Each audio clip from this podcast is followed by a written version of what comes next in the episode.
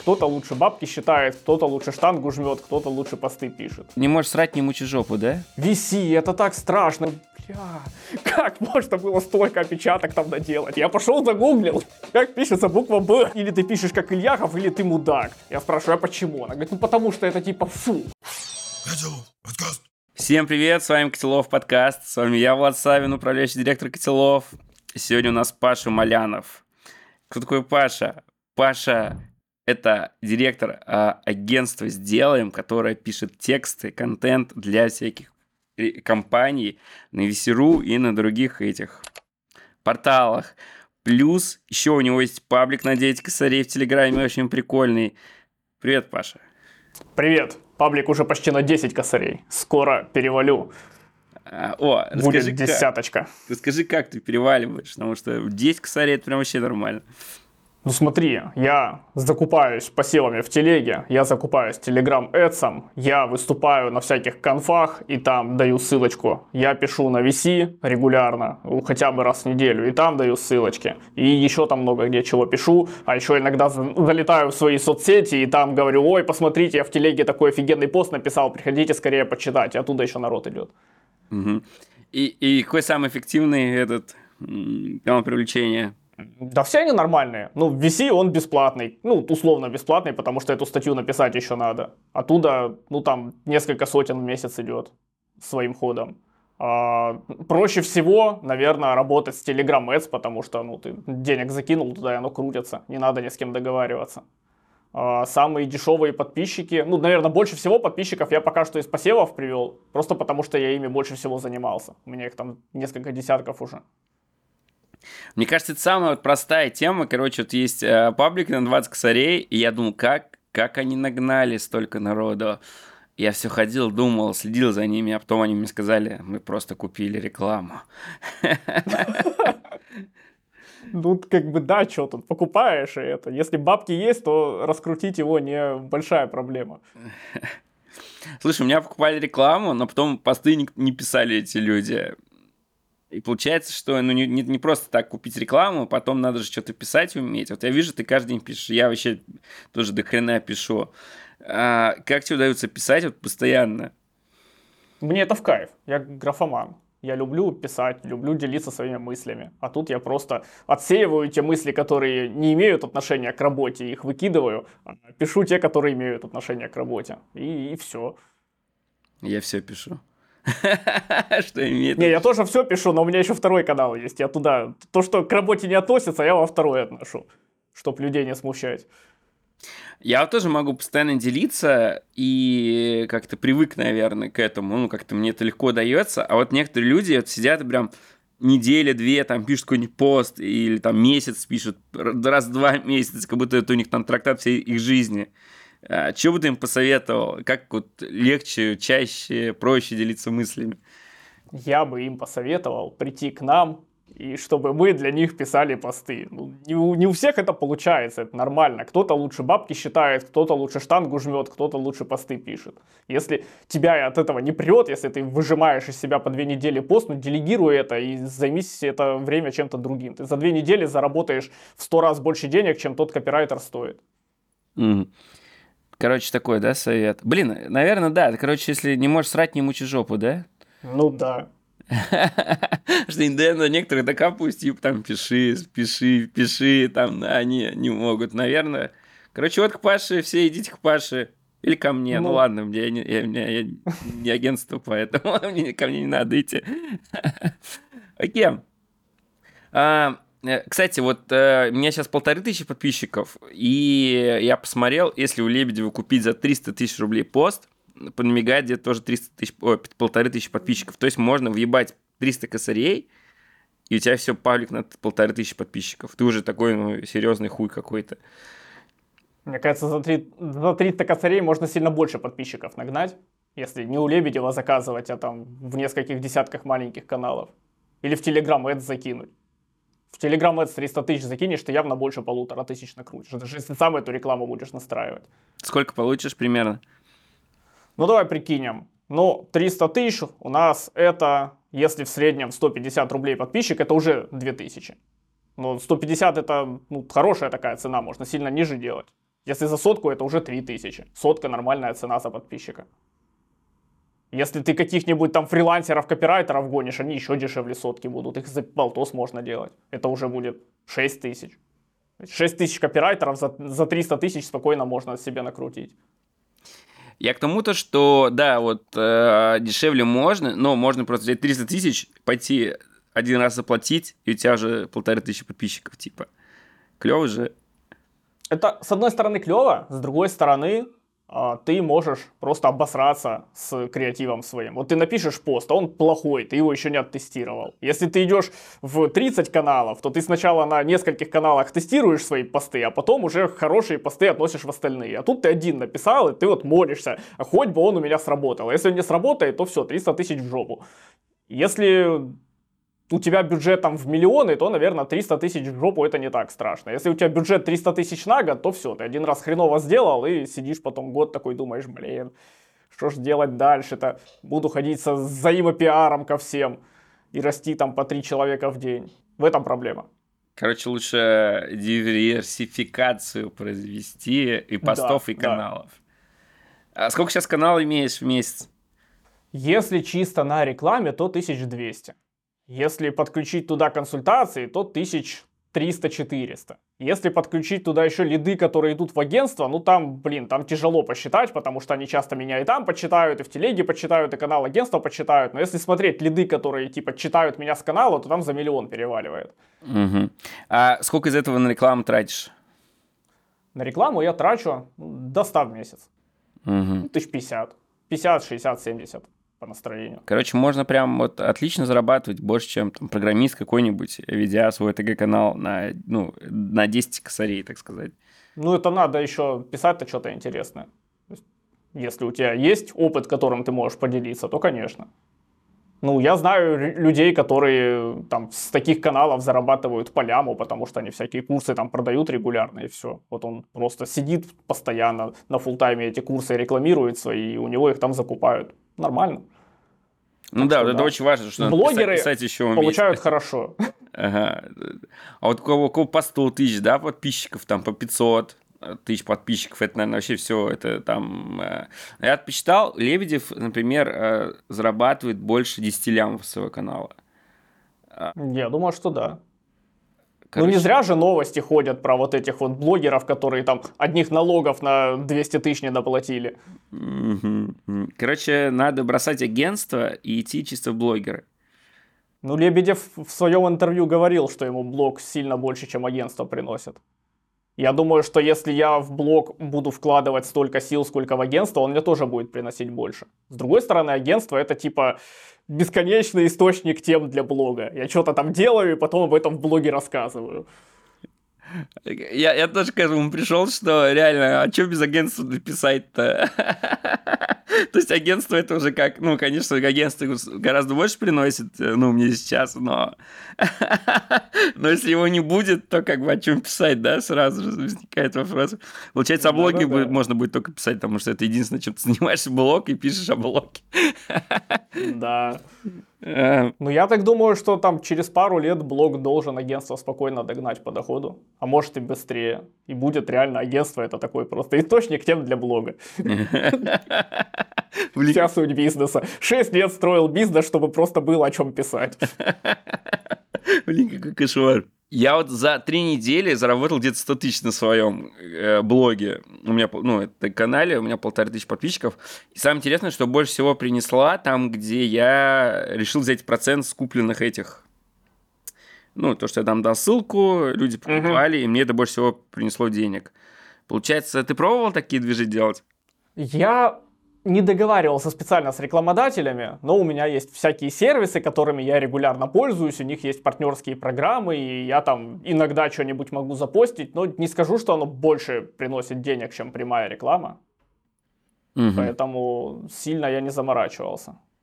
Ты имеешь в виду, ты просто берешь как бы какой-то пром... не промокод, как там ну да, там или промокод, или ссылка реферальная. Ну и промокоды тоже. Вот есть конференция одна, она постоянно мне это, она мне постоянный промокод выделила и говорит, как у нас будет конференция, расскажи, мы там тебе с каждой продажи по промокоду денег закинем. Вот я каждый раз это кидаю, там немножко денег идет, но в целом меньше, чем если бы они платили мне за каждую рекламу. Но так как я там выступаю, то как бы грех с них еще и за это деньги брать. Ага. У меня, у меня как раз, наоборот, ну, больше получилось, но это единичный случай. Это, наверное, я и выбрал, наверное, вот эту вот именно э, рекламу, потому что думаю, ну, как бы нормально, наверное, с нее получится по целевой аудитории, так сказать. Вот. А еще я не хотел брать деньги с этих вот партнеров и решил партнерски как-то сработать. Так, ну окей, интересно просто мне тема, я у тебя рекламу, да, покупал, но, кстати, у тебя, видимо, у меня не очень сработало, но это, наверное, как-то почему-то я вижу у тебя живые классные подписчики и все такое. Видимо, я там где-то не так залетел. Вот. Э. Ну, в аудиторию еще можно просто не попасть. Типа у меня довольно много людей, которые там вокруг контент-маркетинга крутятся. Всякие копирайтеры, редакторы, главреды. Им просто может быть неинтересно конкретно твоя тема. Угу. Ну вот, а я подумал, да, вот когда к тебе заходил, блин, я такой сделал скрины, то, что мои статьи в топ всегда на VC залетают, когда я что-то пишу, причем кейсы не какие-нибудь там эти развлекательные, конечно, штуки про чат GPT, а про кейсы. Я думал, офигеть, там 9 тысяч редакторов, которые не умеют писать. Ну, я имею в виду, почему не умеют писать, потому что, не, много кто умеет, безусловно, твоих подписчиков писать, но я вот сейчас собеседую редакторов к себе, и вообще никто, ну вот прям вот единицы могут написать текст на VC, чтобы он выстрелил в топ и э, они мне присылают какие-то полотна текста или присылают примеры VC.ru, где у них там 15 просмотров, 0 лайков. Ну, вот эта история, да, когда в свежем она в никуда ушла. И, и, и вот это 90, наверное, процентов редакторов, у них вот, вот, вот так вот они херово пишут. И я как бы хотел сказать, ребята, посмотрите, вот как писать, подпишитесь на меня, я вас научу. Чувак, мы берем к себе где-то 2-3% тех людей, которые хотят с нами работать, и из них, ну, даже не половина умеет писать на VC. То есть мы помимо VC еще с другими всякими форматами работаем. Вот с VC, ну, наверное, меньше 1% получается. Из тех людей, которые к нам пишут отклики, могут написать нормальный текст. Так что это, это нормально. А через нас откликов там типа тысячи уже прошли, пять тысяч, шесть тысяч, я не знаю сколько. Это реально мало людей может это делать почему-то. Ну, а ты разобрался, почему для себя? Некоторые просто не понимают специфику, не читают VC. То есть, чтобы писать интересно на VC, нужно читать это VC. Ты начинаешь, тогда у тебя качается насмотренность, ты видишь, ага, вот эти штуки хорошо заходят, вот эти нехорошо заходят. А многие люди такие, типа, о, окей, я напишу, что-то написал там, по тому же шаблону, для которого он статьи для блогов пишет, оно, естественно, не заходит. Некоторые люди, ну, просто плохо пишут. Такое бывает. Некоторые не хотят разбираться. Некоторые продешевили и потом из-за этого не хотят разбираться. Типа они такие, ой, как много надо тут делать, а я там 2000 за текст назвал. Ну, много всяких разных причин. Некоторые просто в какой-то ступор впадают. То есть у нас были авторы, которые могут это написать. Я знаю, что они могут нормально написать, но они такие, VC, это так страшно, это такая большая ответственность, и все, и у него ступор просто. И ты идешь, и как э, психотерапия такая, чувак, ты справишься, ты сможешь, это просто текст, у тебя получится. И они потом это, ступор проходит, нормально написали. Просто какая-то аура такая таинственности вокруг VC стоит, что это мега какая-то ответственная сложная вещь. Кому-то ты тонну взрывчатки несешь в руках через мост, и такой, бля, хоть бы, хоть бы, хоть бы не уронить. Хоть бы комментатор, да, там не, не разорвали тебя. Да, а да, еще, да. наверное, многие... А, кстати, может быть, поэтому еще, да. Может, потому что все думают, что сейчас я что-то напишу, прибежит целая куча чуваков, меня говном обольет, и начинают как-то к себе это примерять все. Хотя наоборот, это круто, по-моему, когда ты пишешь что-то, что прибегает тона комментаторов и начинает там бугуртить. У тебя нет такого ощущения, что редакторы привыкли э, к двум вещам? То, что они пишут, их там главред выставляет на главную страницу, просмотры идут, и они уже на главной странице, имеют в каких-то своих газетах, а не на Весеру, а именно, ну, если они для газет пишут. И они, и они такие, все, у них жизнь удалась, им вообще пофиг, что они напишут, и, потому что все равно их, их главред разместит на их главгазете. Честно, у нас очень, очень маленький опыт работы с э, редакторами из газет, потому что обычно они не умеют писать э, коммерческие тексты, не умеют писать о компаниях. И ну просто мы их не берем, потому что мы смотрим их работы, даем им тестовые, они пишут ну вот совсем не то, что надо писать. Это в большинстве случаев. Поэтому тут не знаю. Но в целом ситуация, что многие авторы не думают над тем, как их текст должен решить задачу, она есть. То есть они работают там на биржах, где-то в агентствах, еще что-то ему дали, это ТЗшку, он его сделал и забыл. И все, типа, мне, мне похрен, как оно там работает. И вот те люди, которым не похрен, те, которые потом ходят и достают у тебя, а расскажи, а что, как, как оно сработало, а подскажи, я хочу знать, покажи мне скрины и статистики, дай мне ссылку на опубликованный текст. Вот те, которые этим занимаются, у них обычно сильно быстрее скиллы растут, потому что они видят обратную связь, они видят, вот, тут я написал говно, тут я написал не говно. А те, которые не запрашивают это все, которым мне интересно, которые вот, я написал, все, дальше не моя забота. Они не знают, написали они говно или нет. Они могут писать всю жизнь, там, годами, 7 лет, 10 лет. К нам иногда приходят копирайтеры, которые говорят, я там типа работаю в копирайтинге с 2022 года, там 20 лет уже. А работы там, ну, очень посредственные. И ты у него спрашиваешь, а какие результаты? Покажи какие-то тексты с хорошим результатом, которые там куда-то залетели, какие-то продажи принесли. Он говорит, я не знаю, я этим не интересуюсь. Я типа отдал и все. Ну вот оно, прямая взаимосвязь, ее видно прям. Э, я еще давал тесты заданий, писали просто полотный текст. Я говорю, чуть-чуть текста, картинка, чуть-чуть текста, цитата, типа там чуть-чуть текста, какой-нибудь там, ну, график какой-нибудь они вот такую хуй, хуебалу пишут, типа... Это не ощущение, что у них... Они еще не они обсуждают, сколько знаков будет. Как будто бы они привыкли написать кучу знаков, и для них это результат большое количество знаков. Остальное их вообще не волнует.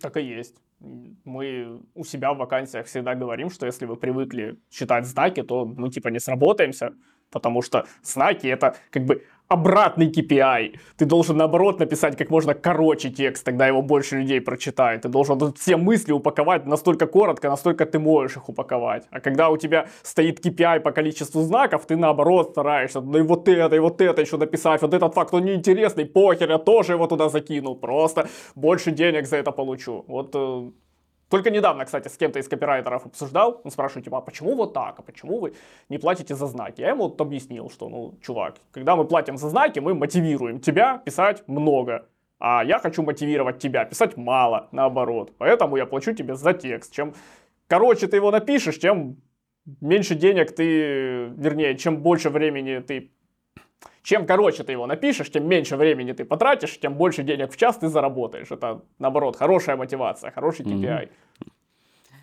А как быть э, с обложками, с контентом? Ну, у нас, например, мы там можем 3D-шника сделать, там фотографии сделать, там дизайн можно набросать, там, э, ну, короче, у нас прям полный такой, полный-полный продакшн. А если ты сидишь, ты просто редактор, тебе надо сделать обложку. Что делать? Во-первых, ты можешь найти себе иллюстратора, заплатить ему там пару косарей, и он тебе сделает офигенную обложку. Это первое. Во-вторых, ты можешь ее сам как-нибудь нарисовать. Не особо нужно быть э, супер дизайнером, чтобы сделать нормальную обложку. Ты можешь какой-нибудь скриншот забавный взять, или незабавный, интересный, и в фигме зафигачить. То есть я не дизайнер, но я делаю многие обложки сам. И притом трачу на это там одну-две минуты. А можно вот в Midjourney пойти. Midjourney прекрасно и генерирует штуки. Вполне можно туда какой-нибудь промпт закинуть, получить что-нибудь интересное. Ну вот с Миджорни я не согласен. И, кстати, наверное, с обложкой тоже не совсем согласен. я, я, я смотрел твои обложки, они реально классные, красивые, минималистичные, и там все там хорошо с воздухом, там, со шрифтами, короче, очень симпатично. Но обычно, когда другому человеку даешь, ну, я тоже умею так делать. Но мы с тобой, думаю, много в чем похожи на самом деле. вот. Но я когда и пишу, пишем, да, мы как-то легко, э, хотя у тебя, конечно, на более там уровне, да, у тебя там целая там редакторская, если правильно так называть. Там и фигме ты там можешь что-то накидать, я тоже могу что-то накидать. А чел не, не может накидать что-то в фигме. Ну, короче, ну, пусть наймет кого-то. Ну, а, не можешь найми. Угу. Тут как бы если ты не можешь, то у тебя два пути. Ты можешь научиться, можешь нанять кого-то, можешь запараллелить это. Если тебе интересно учиться в этом разбираться, вот хочется тебе круто дизайнить обложки, ну сиди учись. Рано или поздно научишься, будешь их круто дизайнить. Если тебе не интересно это, отдай это другому человеку. Все, не вижу тут никаких проблем. Э, это mm-hmm. не заложи стоимость э, этого сотрудника, подрядчика в свой гонорар и все. Вот пишешь ты на фрилансе эти статьи по 10 тысяч рублей, например. Скажи, что теперь я пишу их по 12 тысяч. И найми себе иллюстратора. И радуйся. И набей хорошее портфолио с красивыми иллюстрациями. Да. Ага. И бери по 30, а не по 12. Слушай, ну так, в принципе, и все работает в жизни, да? да. Ну вот с Миджорни я точно не согласен с этим, как бы, да, окей. А, блин, а когда вижу Миджорни, для меня это чел, который типа, у него не было фантазии, и он пошел вбил, и ему что-то сделал компьютер, и он это выложил. И как будто бы вообще вся эксклюзивность, весь этот вот уникальность контента, она теряется. Я недавно общался с руководителями агентств, которые делают эти рекламные статьи в промо-страницах в RSA. И они мне сказали, что они тестили прям обложки, которые делают у них дизайнеры, обложки, которые редактор просто в Midjourney забивает. И вот у, Midjourney CTR у них выше. И они теперь делают обложки там. Не знаю насчет VC, но вот в промо-страницах у них так. Они теперь такие, все, мы теперь в Midjourney фигачим обложки. Так что, наверное, это зависит еще от того, какой ты пром делаешь. То есть, если ты просто берешь такое название статьи своей в промпт забил, и вот что тебе нейросеть выдала, то ты и поставил. Это плохо. А когда ты сам придумал какой-то ассоциативный ряд, когда сам придумал какую-то метафору, сам придумал, в каком стиле оно должно быть, типа, вот, я хочу, чтобы тут был пиксель-арт, какой-нибудь там персонаж, что-то там делал, вот это все забил и получил картинку, ну, ничем не отличается от э, заказа иллюстратору, по большому счету. Ну, они ощущение, что э, всякие говноеды э, кликают на Миджорне. Ну, в том плане, что...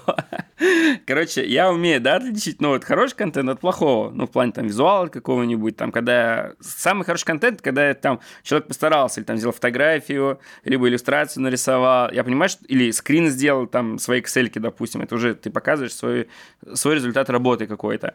А Midjourney это не про это. Ощущение, что кликают просто те, кто не шарит, и ты в итоге э, неквалифицированных людей привлекаешь. Если честно, я на VC еще не пробовал э, делать обложки с Midjourney, поэтому хрен его знает. Я их делал в соцсетях, и там я не замечал никакой разницы. Ну, типа те же самые люди. Угу. Что, что так, что так. С другой стороны, в соцсетях я часто вообще без какой-либо обложки пишу посты, и они норм заходят. Не факт, что вообще людям они там интересны. Ну, окей, но я, я конечно, сразу, если вижу, что Midjourney, я сразу минус балл ставлю. Но, возможно, это отношусь как к продакшенам каким-то. Да не, я вообще ко всему отношусь, то, что если... Ну, уровень контента для меня сразу понижается, короче, если это Midjourney. Вот. Потому что, ну, я такой, блин, чел просто пошел, вбил что-то и сделал, и поставил. О, я такой, ну, Ладно, окей. Ты недавно написал статью про то, что э, можно копировать стиль VC.ru, чтобы твои э, кейсы выглядели как ну, дорогие, э, которые как бы VC.ru типа пишет там оплачено uh-huh. со стороны Весеру. Точнее, точнее, ну как, блин, сейчас, сейчас сформулирую. Э, якобы некоторые, ну, некоторые компании, точнее, якобы некоторые компании покупают Весеру редакторскую работу, и Весеру за них пишет какие-то тексты, и они вот, применяют этот вот э, розовый дизайн. Либо для своих постов они применяют этот свой э, фирменный розовый дизайн, а, и ты говоришь, что ну, ну, это круче смотрится, это выглядит э, типа приятнее, наверное, привычно для людей, типа это Весеру написал, значит, качественный контент. А у тебя нет ощущения, что необходимо, наоборот, свой стиль вырабатывать, чтобы люди видели именно твои цвета и тебя, вот, э, кстати, то же самое касается и аватарки. Вот у тебя там на Весиру очень такая блеклая, непонятная аватарка, а в блоге Малянов на ТГ, ну, прикольно оранжевая такая, прям запоминающаяся. Вот. Наверное, два вопроса я смешал, но примерно об одном и том же. Ну, от цели, я думаю, зависит. То есть, если ты хочешь прям выстраивать э, узнаваемость своей компании, да, наверное, есть смысл какие-то корпоративные цвета использовать. Но в целом я в той статье, я понял, про какую статью ты говоришь, я там так и написал, что типа вот базово, вот вам обложка под э, цвета Весеру, а можете свои цвета поставить корпоративные, будет по-другому. В любом случае, делать базово с обложкой в цветах Весеру уже в 100-500 раз лучше, чем просто какие-то скрины на белом фоне нафигачить туда, которые вот так вот простягивает в разные стороны, и их смотреть невозможно. А дальше уже докручиваешь под себя. Насчет аватарки, хрен знает, я не определился для себя, какую где ставить, поэтому у меня вот, да, в половине соцсетей, блогов стоит одна, в половине другая, и я такой, а, надо, наверное, как-то в одну упаковать, но руки не доходят. А, я, я, я, потому что тебя вот вижу на Весеру, ты такой какой-то там такой, ну, серьезно, коротко стриженный, типа. Ну, там маленькая аватарка, но по ней ощущение ага. такое. А, в этом ТГ на оранжевом фоне, э, у тебя там э, серьги такие, ну, типа, ну, вот это самая лучшая, наверное, аватарка. А в жизни ты э, вообще другой, как будто три разных человека, короче. Вот. Я для себя в один момент понял, что вот надо какой-то, ну, преемственность иметь, чтобы тебя узнавали. А еще иногда переоденешься, например, не в розовую, на какой-нибудь там толстовке, ну, это у меня как бы розовая толстовка, наверное, известная. Приходишь на конференцию, тебя никто не узнает. И приходится теперь ходить в розовых толстовках. Ну да, это круто, когда у тебя узнаваемая какая-то штука есть. Он как тот же Лебедев волосы в синий покрасил, теперь все такие синие волосы Лебедев. Э. Ну я, да, я немножко за последние полгода это волосы подотрастил, теперь надо везде аватарки менять. Всегда интересно, когда с человеком общаешься вживую, после того, как с ним переписывался, он совсем другой оказывается в жизни и говорит по-другому. Да, замечаешь такое? Да, бывает. Я сегодня, короче, сгенерировал кучу вопросов через Notion, ну, через какой там, не знаю, какая там нейросетка стоит. Ну, знаешь, да, в Notion можно вбить. Ну да, в Notion, да, есть Notion AI. Я и... как-то серию постов даже про него выпускал у себя в телеге, там тестил всякие разные штуки. А как ты относишься, когда студии, э, ну, диджитал студии пишут про Notion и AI, а не, а не про что-то свое? Или там вообще, ну, в общем, пишут про... Это нормально. Ну, пусть пишут, что про разное всякое. Про свое всегда нельзя писать. Людям же много всего интересно, помимо лично тебя. Если ты будешь писать только про себя, у тебя очень большое количество аудитории просто отвалится, потому что им надоест. Там надо миксовать, как по мне. Ты про то написал, про это написал, про себя, не про себя. Тогда будет норм. Но... И сам меньше исписываешься, выгораешь. А в каком проценте? Честно, я не считаю. Вот я по наитию больше это делаю. А, в целом, я думаю, что твоя как бы личность, она должна всегда присутствует. То есть это твой личный блог, ты в любом случае должен как-то писать от себя, выражать свое мнение. Вот я работал с Notion AI, я везде говорил, вот что я думаю, как я бы это мог применить, а вот это я не мог бы применить, вот это прикольно, вот это хреново, вот это мы потестим и так далее. То есть я вроде пишу про Notion AI, но все равно применяю как бы к себе, к своей э, жизни и так далее. Мне кажется, так должно быть. Но выбирать вот, что я всегда пишу только про себя и никогда ни про что другое, ну, мне кажется, нет, это скучно будет.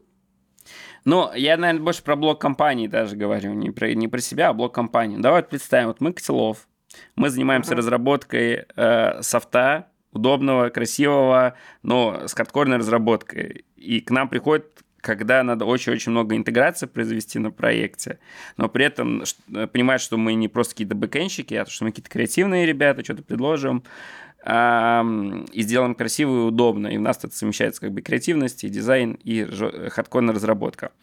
Вот, и мне как бы хотелось, чтобы нас позиционировали как людей, которые, ну, вот я проводил каздевы, то, что к нам приходит, когда надо много-много интеграций, мы показываем кейсы с кучей интеграций, я хотел бы, чтобы когда у людей, э, ну, какой-то проект сидит, ему надо сделать, найти студию, которая для него сделает разработку.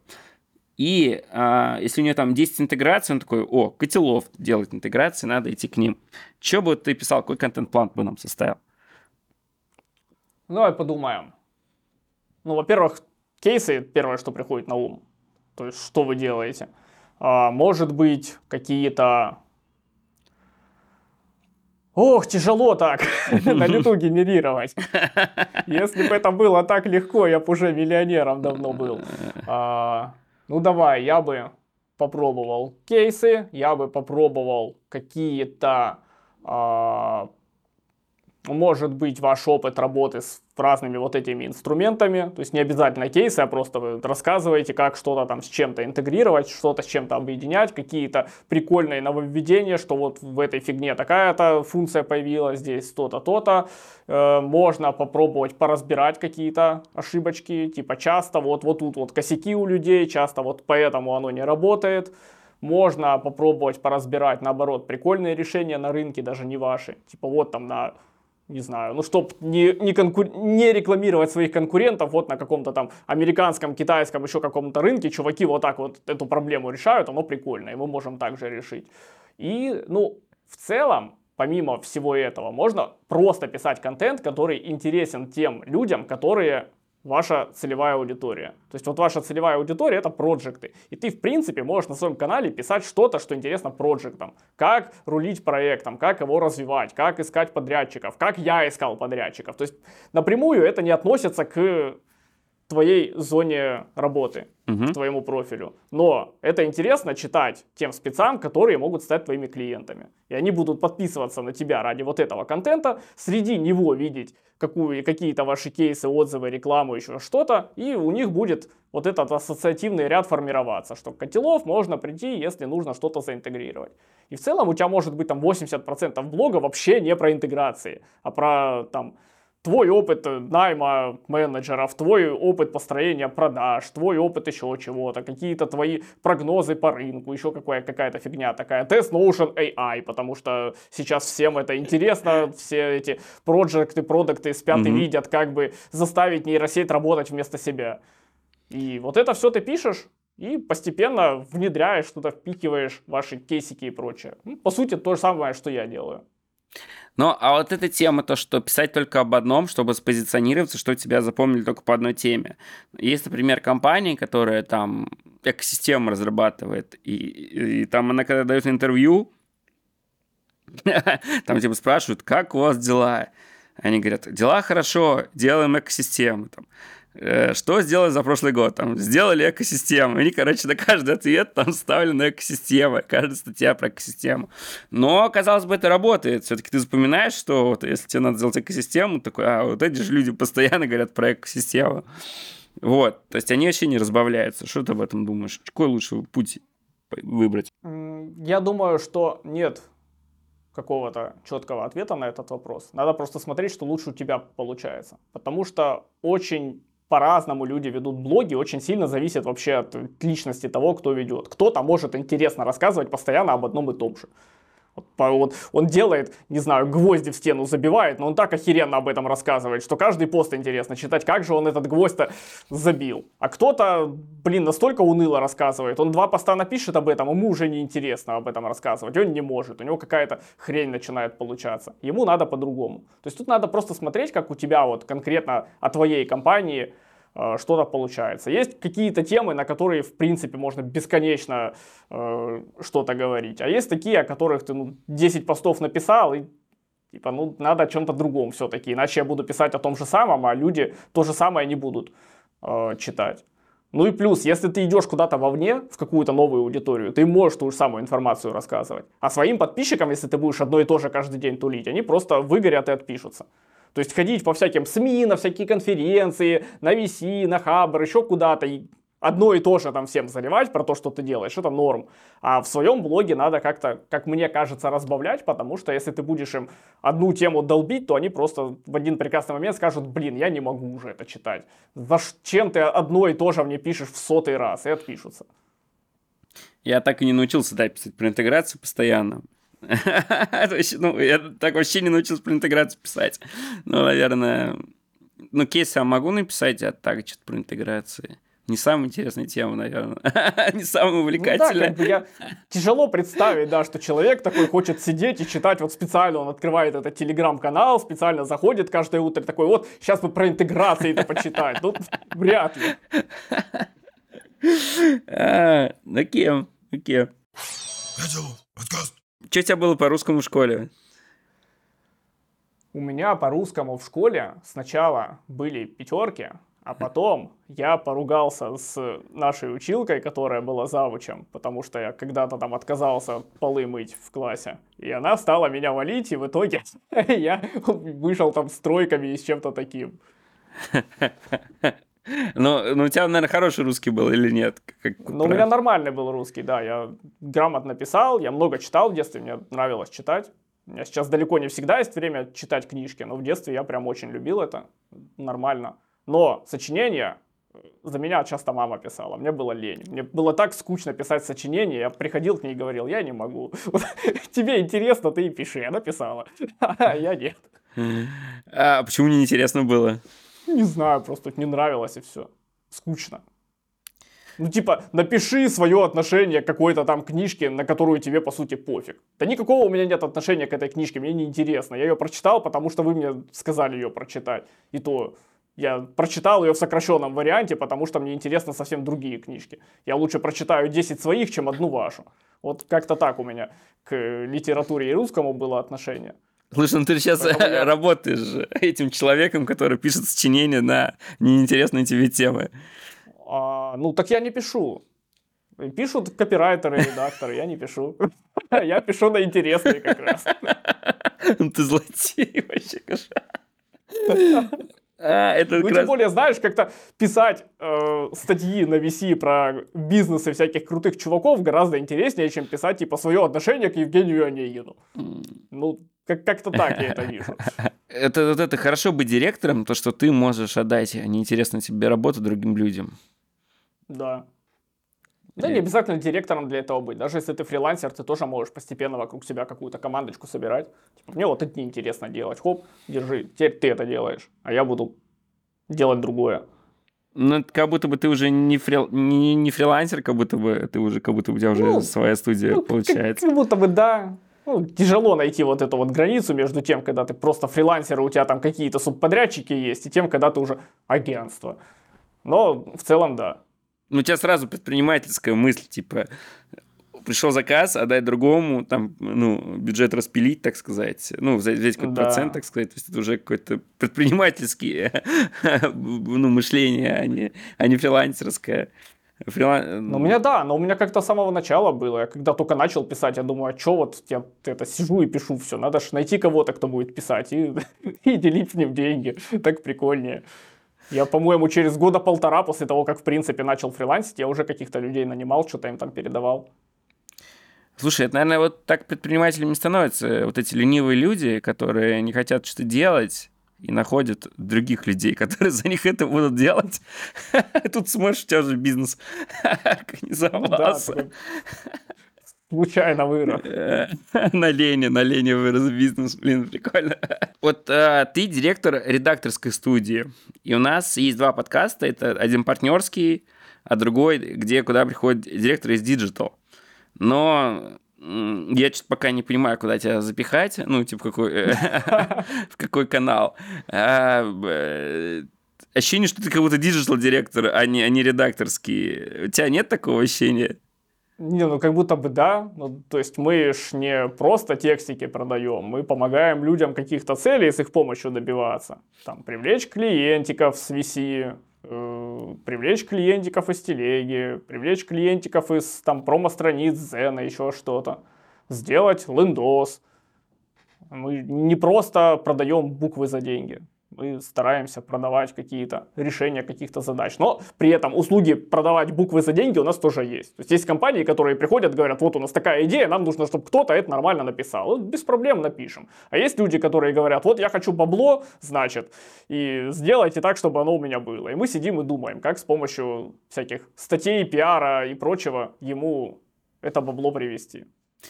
Ну, я к тому, то, что ты больше какой-то айтишник, как будто бы, чем, ну, э, редактор, короче, вот есть редактор, редактор, который такие текст, текст, текст, а ты как будто в сторону IT какого-то уходишь.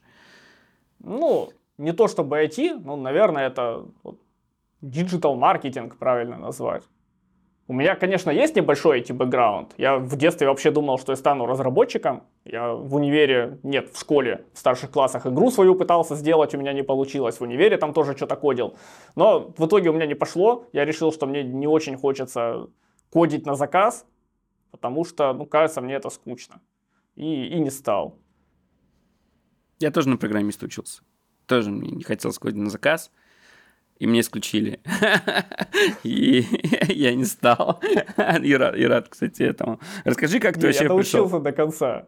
Да, ты доучился, да. ну, и мне, слава богу... Блин, после того, как меня исключили, жизнь и началась, типа, хорошая. Там можно было работать, что-то там работать. Сидишь в гребаном универе, приезжаешь. Ну, я приезжал на последний парт, спать ложился. А как меня исключили, сразу работа появилась, там деньги появились, какие-то возможности. Короче, если бы еще раньше исключили, еще лучше было бы. Слушай, у нас такой универ был, что я мог не ходить на пары, в принципе, и потом просто приходить, сдавать сессию и снова полгода не ходить на пары. Еще стипендию получал за это. Так что мне было норм. я радовался. А, ну, что я студент. Угу. Расскажи о своем пути, как ты вот дошел, докатился до этого всего. Смотри, мой путь начался с того, что я устроился работать системным администратором в госконтору, и работать там надо было, ну вот реально работать, ну пару часов в месяц, когда что-то ломается. А когда ничего не ломается, то дел у тебя нет. И ты сидишь просто и страдаешь херней. Там другие сисадмины сидели, в игры играли, фильмы смотрели, еще что-то. Я первый год тоже как бы с ними сидел, игрался, э, фильмы смотрел. А потом решил, что ну а что, я все равно сижу фигней страдаю перед компом. Че мне не поработать в это время? На работе-то. На работу хожу, надо поработать для приличия. Угу. И помнил, что я в универе писал текстики на заказ на бирже фриланса, срегался там и начал что-то писать. Писал, писал, писал. Через пару месяцев я начал зарабатывать типа в два раза больше, чем мне зарплату платили в этой госконторе. И пришел, сказал начальнику, все, типа, пока я не хочу больше у вас сидеть, буду теперь фрилансером. Ну и, и все, и так и стал. И начал писать, что-то писать, писать. И как-то у меня так хорошо получалось. Начали приходить компании побольше, клиенты получше. И пошло-поехало. Потом их стало приходить так много, что начал нанимать уже других людей. Думаю, что-то не хочется клиентов сливать в никуда. Угу. Найму кого-нибудь, чтобы за меня писал. Потом еще, еще, еще, еще. Потом хоп, и агентство. Интересно. Ну, такой фрилансерский путь, так сказать, э, из фрилансеров в агентство, да, ну, очень, очень, очень частый. Ну да, по-моему, почти все агентства так и появляются. А на какую оборотку вышли? В прошлом году у нас было 58,5 миллионов. Слушай, это, наверное, вообще очень много для редакторской студии, да? То есть, ну, для диджитал студии, наверное, а, не так много, но у вас, наверное, прям для редакторской у вас там маржа, мне кажется, гораздо больше. Хотя хрен его знает. Ну, для диджитал студии это такое средненькое, типа, я читал как- как-то исследование, сколько там в среднем оборота у диджитал студии, это, ну, типа, там, среднее. А для именно редакторской, ну да, мы довольно, довольно крупные по меркам редакторских агентств. То есть есть агентства типа там Полиндрома, которые занимаются и разработкой, и трафиком, и э, редакцией. У них обороты сильно выше. А у нас, у тех агентств, которые занимаются чисто вот контентом, ну да, мы где-то там, где-то на верхушке. Ну и то, я думаю, что 60 миллионов это не предел-то. Надо до сотки доходить хотя бы. Угу. Какой у вас заказчик мечты? Ну, там, самый любимый, чтобы такой пришел, он такой, вот, это крутой заказчик. Смотри, заказчик мечты – это крупная компания, крупный бизнес, которая, у которой дохрена всяких задач разных, просто каждый день. Сегодня презентацию, завтра лендос по новой услуге, послезавтра там 100-500 смс нам нужно отправить, еще там мы блог ведем, и соцсети, и телеграм-канал. И вот у них все уже есть, они все придумали, у них сидит крутой какой-то маркетолог, который уже сформировал, что надо. Им нужно просто вот, чтобы нормальные пацаны им писали много контента с ожидаемым качеством. И они не хотят это делать у себя в штате, ну, по разным разным причинам. Вот они приходят, нам отдают, и мы просто делаем им весь контент, какой надо. У нас много таких клиентов было, там некоторые отваливаются, некоторые до сих пор с нами работают. И вот это клиент мечты, потому что ты собрал редакцию под него, и они там сидят, просто все делают. Они уже привыкли, они в курсе всех процессов, они перезнакомились со всеми сотрудниками, они э, все знают, тебе не надо там ничего проверять за ними, не надо смотреть, там, как они пишут. И они просто вот тебе деньги генерируют там по, по полмиллиона, по миллиону в месяц, и ты даже не смотришь в эту сторону. Это идеально. Хорошо бы такими клиентами обрастать. Угу. А у тебя нет ощущения, что э, вот, если ты хорошо пишешь, то у тебя в жизни все будет хорошо? И, и, и вообще лучше не идти в копирайтеры, а идти в какую-нибудь сферу и писать о ней.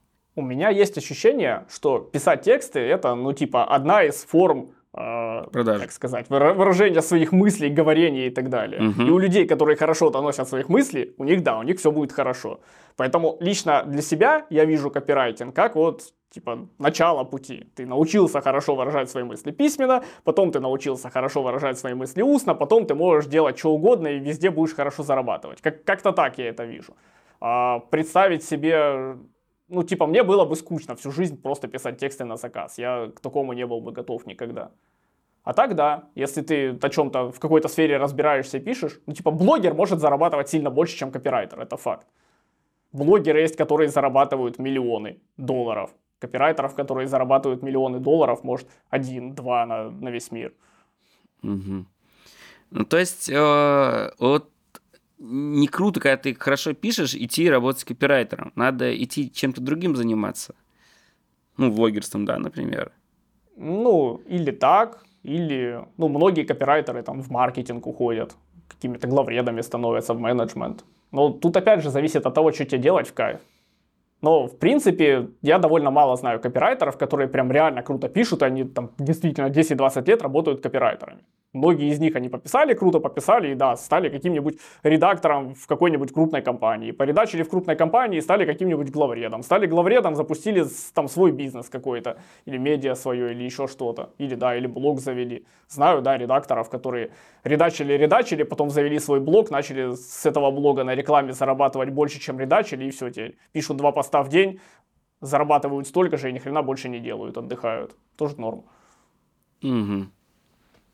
И вот сложно, как бы вот, э, я сам пишу, да, и вот, и найти человека, который будет писать, но без своего опыта, да, и как-то вот, а, без своего опыта и не свою экспертизу, вот.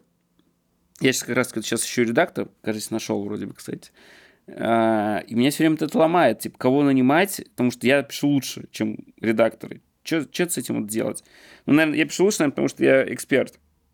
И пишу неплохо. А ничего ты с этим не сделаешь. Ну, типа, это часто при делегировании бывает, что сделают хуже, чем ты. С этим смириться просто надо, понять, что ты можешь свое время потратить на что-то более продуктивное, чем это. То есть тут у тебя небольшая просадочка, где-то ты свои знания более успешно применишь, и в целом будет лучше.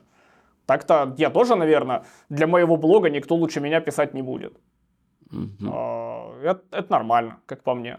А, если для кли... Ну, и как бы, вот ты говоришь, тяжело найти редактора, но это и есть та причина, по которой к нам люди обращаются. То есть, если бы можно было так по щелчку пальцев найти редактора, ну, все бы просто нанимали себе редактора, он бы писал. Они одного наняли, второго наняли, пятого, десятого, такие, а, что-то плохо. И идут к нам, потому что мы, типа, сидим и постоянно ищем, нанимаем, обучаем этих редакторов. По сути, вот это наша услуга. А дальше уже просто эти редакторы что-то там делают. Какие советы дал, э, э, ну вот мне, например, как ну, человек, который сейчас ищет редактора, как, какого, как хорошо найти хорошего редактора? Как тестовое хорошо найти хорошего редактора, ага. Обязательно тестовое, да, ну без тестового никак. А вот что надо будет делать ему, то и давать. То есть надо ему писать посты в твой телеграм-канал, да, ему тестовое. Там зайди на мой телеграм-канал, придумай, не знаю, 5 тем, о которых было бы интересно написать. Продумай процесс, как ты будешь у меня забирать фактуру и на основе нее писать посты. И вот там тебе мое аудиосообщение, сделай из него нормальный пост. Вот за это я там заплачу тебе 2000 рублей, сделай, пожалуйста, это тестовое. Если сделаешь хорошо, то будешь со мной работать на фултайме. И вот так бы и нанимал. Я сделал то же самое. Блин, может мне тоже открыть студию этого, ну, типа, редакторскую?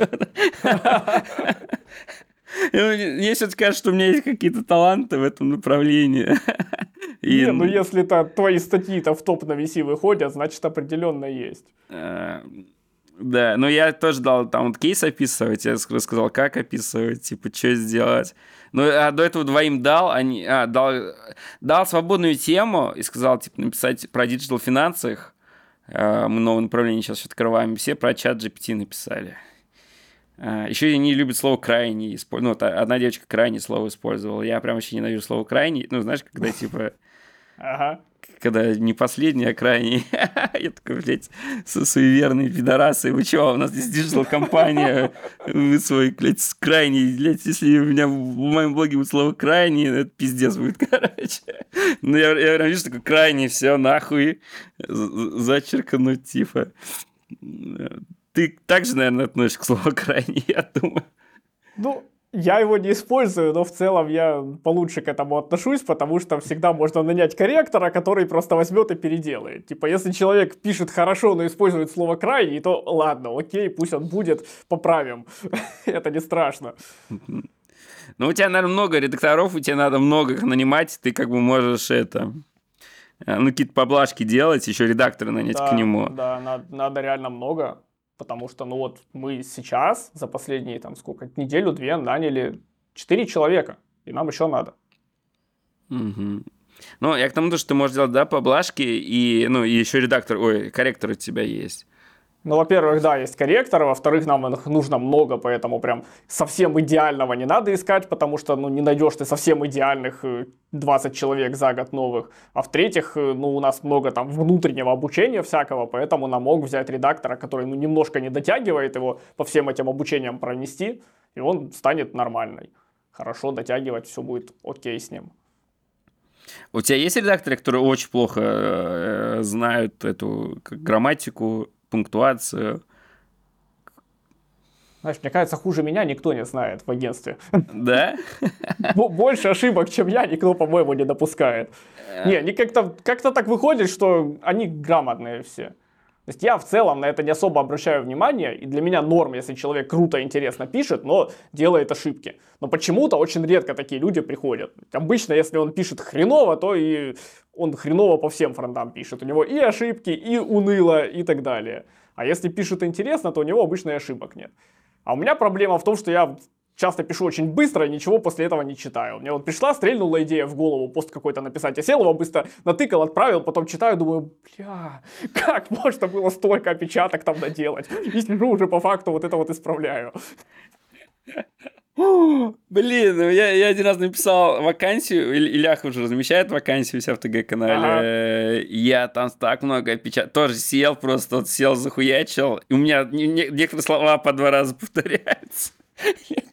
Ну и куча еще бывает, как не стыдно было. Это на 10 тысяч, там, сколько у него подписчиков? Не, у него больше, да. А, а мне еще так стыдно вот переписываться, ну вот с тобой, да, я сижу и думаю, как бы правильно написать. Типа сейчас я напишу, запятую не туда поставлю, он скажет, ну это колхозник какой-то ебучий, какой-то быдло мне написал.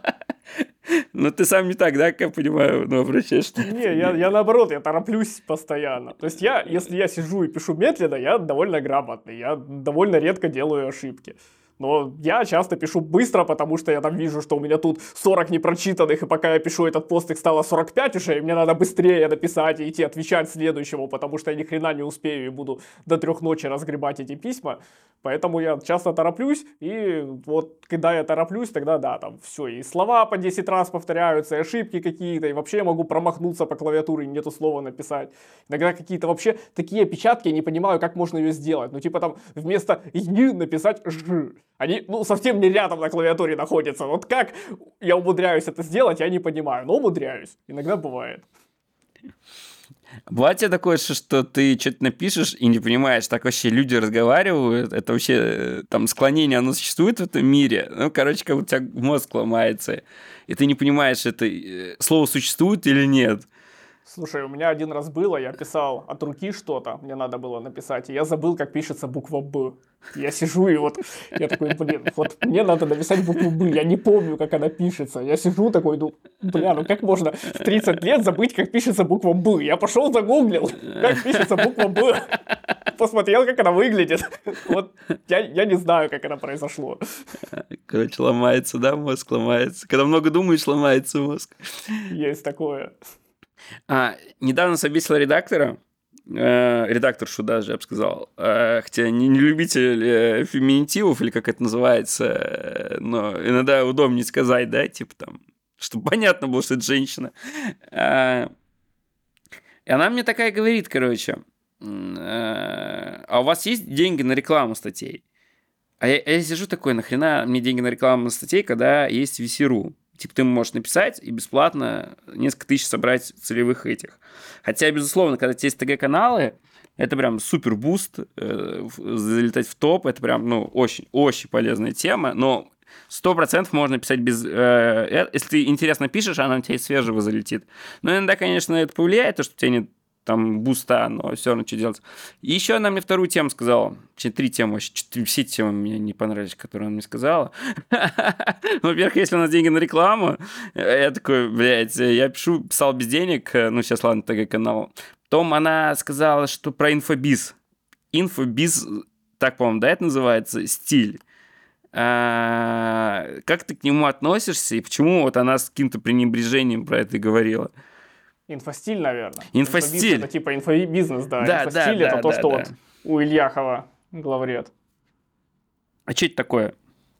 А, ну, типа есть Максим Ильяхов, популярный редактор. Ну, я не для тебя сейчас говорю, а вдруг кто-то не знает. Есть известный чувак Максим Ильяхов, и он пишет там всякие книги, статьи о том, как круто рассказывать доносить свои мысли, круто писать и так далее. И вот он свои вот эти вот, свой подход к работе назвал инфостиль.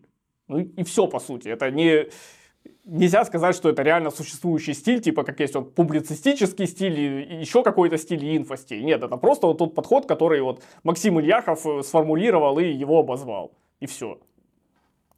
Ну, она вот обозвала... Нормальная тема. Угу. Она вот обозвала, вот редактор, о, она сказала, я почитала ваш блог, это инфостиль. А, там и почитала, там, не знаю, Комаровского, там, тебя, ну, я всем вон тебя кидаю, Комаровского кидаю, а, кого еще кидаю? Да тебя и до Комаровского, наверное, кидаю, как-то кто, ну, интересно пишет. И, и это инфостиль получается, ну, вот как бы то, что я писал Ильяхов или нет. Ну, я много читал Ильяхова, поэтому думаю, какие-то идеи из тех, которые он э, несет в массы, во мне отложились. Ну, сказать, что... Ну, короче, я не знаю, где граница инфостиля и не инфостиля, потому что ну, нет каких-то объективных критериев. Это просто вот Ильяхов свои учения, если это можно так назвать, назвал инфостилем. Сказать, пишешь ли ты по его учениям или нет, ну, хрен его знает. Я не сверяю, у меня нет счетчика. ильяховости моих текстов. Но в целом его советы нормальные. То есть то, что он пишет, это, это ок. Ну, а я сейчас даже как-то, мне кажется, вот этот э, инфостиль, он уже отошел от Ляхова, и то есть это уже получается какое-то более широкое понятие, которое как бы уже не, с ним не так сочетается. Хотя я могу ну, не разбираться, я Ляхова не читал, э, как-то... Э, он просто очень хорошо это все дело пропиарил, и теперь, да, оно как-то отдельно от него живет, и есть очень много людей, которые вот какие-то там обрывки его информации прочитали, решили, что вот это вот инфостиль, и теперь всех хейтят, кто пишет не так, как они прочитали в каких-то отдельных э, постах Ильяхова.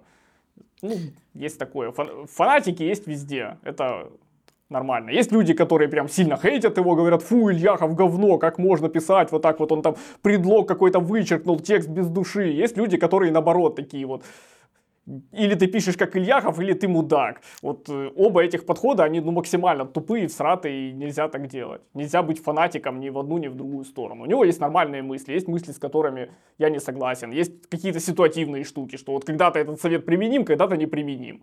И надо просто голову включать, и все.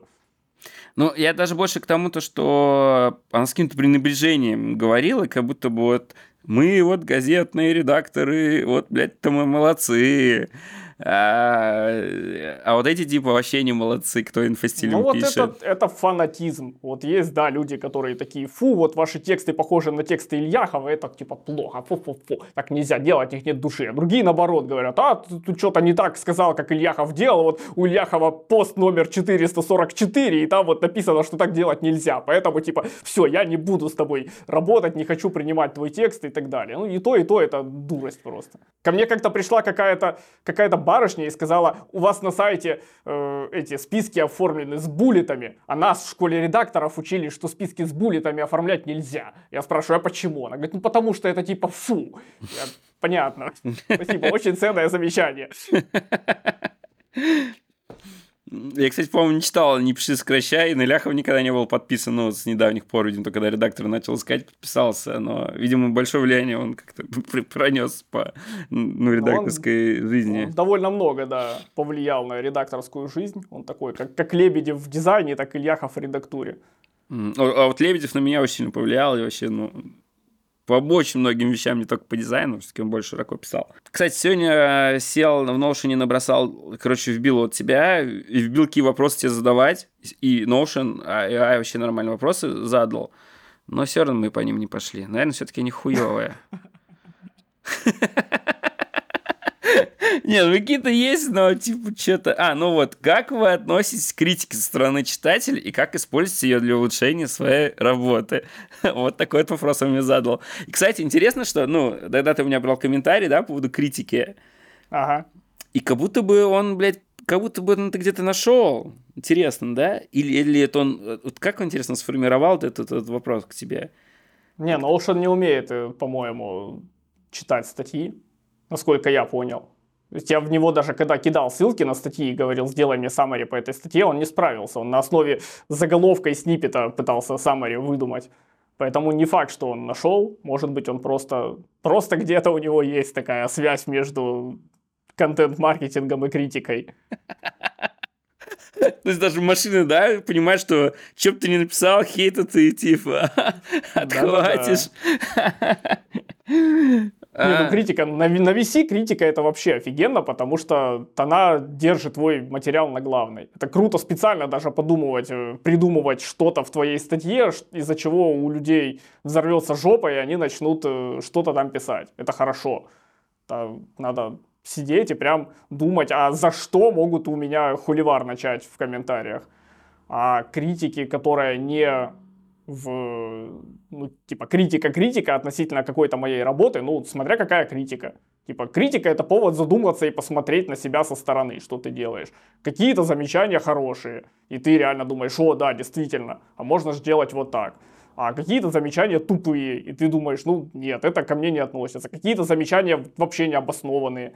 Типа как-то пришел ко мне чувак и сказал, что э, у меня аудитория вся мертвая, я закупаю ботов, потому что ну, не могут люди так активно комментировать. Ты типа вот это не настоящий врун. Ну окей, спасибо, что так думаешь.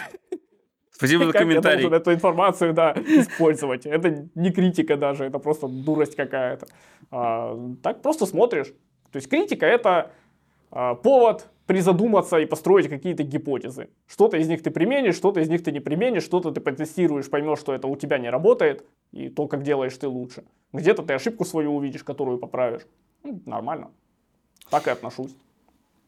Я вот э, заставлял, можно сказать, ну как заставлял, не заставишь текст написать, да, если, ну, если ты не хочешь написать текст, тебя никто не заставит его написать.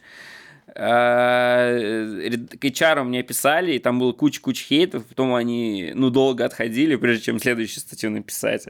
Что ты говоришь своим редакторам, когда они отхватили кучу негатива? Э, как ты их, типа, успокаиваешь? И говоришь, что заебись? Да, что мы как-то изначально до редакторов доносим, что ну, ты публикуешь, когда статью на виситу, там придет куча негатива, типа, не расстраивайся, это хорошо наоборот, им говорим, подумай над тем, чтобы куча негатива была. Бывает иногда клиент выливает кучу негатива то есть на текст. Ну, здесь э, по-разному. Приходишь, говоришь, не, не парься, нормально. У нас было даже так, что какого-то редактора клиент заговнил, она такая, все, я увольняюсь. Такие, не-не-не, подожди, не надо так, не психуй, подумай еще раз. Это нормальный рабочий процесс. Ты неплохой редактор из-за того, что кому-то там что-то у тебя не понравилось. Ну и все, переубедили, и норм, работает. Дальше. А бывает, клиент такого говна напишет, что я прихожу и говорю, что все, до свидос, мы с тобой контракт разрываем, я не, не допущу, чтобы с моими сотрудниками так общались. Такое у нас тоже несколько раз было. Что он прям реально оскорбляет э, людей в комментариях к этим текстам. Ты приходишь и говоришь, нет, чувак, сорян. Вот тебе твой договор, до свидос. Но это когда не тот вайб, да, наверное, когда ошиблись друг с другом, так сказать. Ну, бывает не тот вайб, бывает просто какого-то неадеквата пропустили, не заметили. Не все люди, типа, адекватные, и с этим надо смириться. Не обязательно в вайбе дело. Бывает, да, просто вайб не тот. То есть у любого агентства, у любой редакции есть какие-то особенности, скажем так. Вот какая-то редакция лучше подходит этому человеку, какая-то редакция этому. Кто-то там такие тексты лучше пишет, кто-то эдакие. А бывает просто типа неадекват пришел и не умеет общаться нормально. И ну, с таким нет смысла продолжать работать. Нет смысла давать команде выгорать и так далее. У меня, короче, был случай с ебучим РБК Про. Ты когда-нибудь писал на РБК Про? Дважды писал. Пиздец. Не, нормально. С первого раза принять. С первого раза? Ну, может быть, может быть, проблема тогда во мне. Короче, я через Expressfeed, он так, да, по-моему, называется Expressfeed? Pressfeed, да. А, пресс, Pressfeed. Все что-то хуёво у меня с названиями, со всякими инфобизами, стилями. И все такое. И, короче, я попал через него в колумнистом э, в раздел дизайн, РБК Про. И, и они мне попросили, э, сука, в колонке про дизайн использовать поменьше картинок.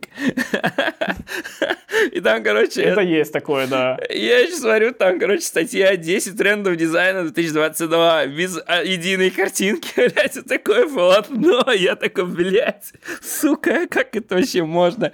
А, я, а я еще такой, короче, писал э, статью, как мы делали редизайн, ну, типа, как концепт, как мы делали концепт редизайн UTR. И я такой, бля, а вот тут можно вот такое предложить, а тут типа можно вот такую фишку сделать. Ну, короче, наваливают там креатива всего. Они доебываются до каждой хуйни, типа, а почему вот вы здесь сделали белый цвет? Э, есть ли исследование о том, то, что белый цвет повысит конверсию на сайте? И они до всего доебались, и картинки запрещали. А, а картинки они, походил, запрещали, как я понял, что у них уебанская контента э, вот эта вот заполнялка, и она позволяет только маленькие такие картинки вставлять. Типа у них очень узкая ширина текста, и картинки угу. еще, меньше. Может быть, дело в этом, да. И я такой, бля... Я, да, я тоже вспомнил. У меня тоже какие-то скриншоты были, они сказали, мы их уберем. Я говорю, ну, и бог с вами, убирайте на здоровье. Ну, Сами расскажи... решайте, как будет выглядеть. Расскажи не, у меня секрет, нормально секрет все. успеха, да. Я написал статью со, со скриншотами, они сказали, статья хорошая, скриншоты не опубликуем. Я говорю, окей, все, на этом все закончилось. А что за статья была? Типа, как, как тебе это а, удалось? А, одна статья была про Тенчат. Когда Тенчат вот начал, э, начал хайпить, то они, по-моему, сами даже попросили меня написать, типа, вот вы, там, у вас в Тенчате такие успехи, напишите, пожалуйста, статью про Тенчат. Я написал. А вторая была про Дзен. Или я им предложил, я не помню. То есть какую-то мне, вот какую-то из двух им, они мне предложили написать сами, а какую-то из них я им потом предложил написать. Вот одна про Тенчат, вторая про Дзен. Вот, вот что, что-то из этого. Я их написал очень близко друг к другу, там, с периодичностью в пару недель. А почему не продолжил? Да, не знаю, что там на VC лучше пишется как мне кажется. Ну, там не показывается, да, вот просмотры. Там не показываются комментарии. Мне кажется, что там 20 ну, прос- просмотров. Там нет комментариев, там нет не, непонятные просмотры, там непонятно вообще. Лайки. Не, нельзя ссылку поставить, нет лайков, и вообще она закрытая и платная, и ты с, в телеге-то не поделишься своей. Ну и как-то, ну написал несколько статей, хватит. Типа есть вот упоминание меня на РБК Про, и дальше иду на висишечку. Ну, я вот хотел написать, чтобы написать, типа, я колумнист РБК Про. Ну вот да, вот я теперь могу говорить, что я колумнист РБК Про, да, у меня теперь есть такое право. А у меня нету. Я еще ну его нахуй, это РБК Про. Ну, хотя сейчас редакторы наймем, но я уже столько раз э, хуесосил РБК Про, что, скорее всего, нас уже туда не пустят. Я могу писать не колумнист РБК Про. О, это еще круче же. Антиколумнист. Блин, реально все таки а почему он не колумнист? Или антикол... Ебать, вот это вот идея. Эм, так, ну, наверное, можем заканчивать. Вроде бы поспрашивал, я тебе все интересно было. Да, и реально было очень интересно. Ну, всегда с тобой слежу, статьи все читаю, на тебя подписан. Я считаю, что у нас какой-то общий вайб даже существует. Э, и вообще да, люблю. Я согласен. Ага. Ты, кстати, тоже панк, я... панк, да, рокер слушаешь, наверное? Да. А, ну вот. Я слушаю это... пост-хардкор. О, пост-хардкор. Я эмо панк люблю. Ну, там что-то что это близкое, я бы сказал бы. Да. Ну, это сразу ну, у нас видно. по этим, по, по серикам, да, сразу понятно. Кто что слушает, да. Вот. Да, короче, приятно было пообщаться. Ребятки, подписывайтесь на наш канал, ставьте лайки, подписывайтесь на канал Котелов телеграшный, телеграммушный. А, на Пашу Маряну подписывайтесь, будут ссылки. Ну, шерьте да, это ребят. все. Рад, что вы пришли, послушали. Спасибо. Приходите, пишите. Подписывайтесь на нас всех. Тебе спасибо, что позвал. Было клево и весело. Спасибо, что пришел. Ну и все, пока. Подкаст.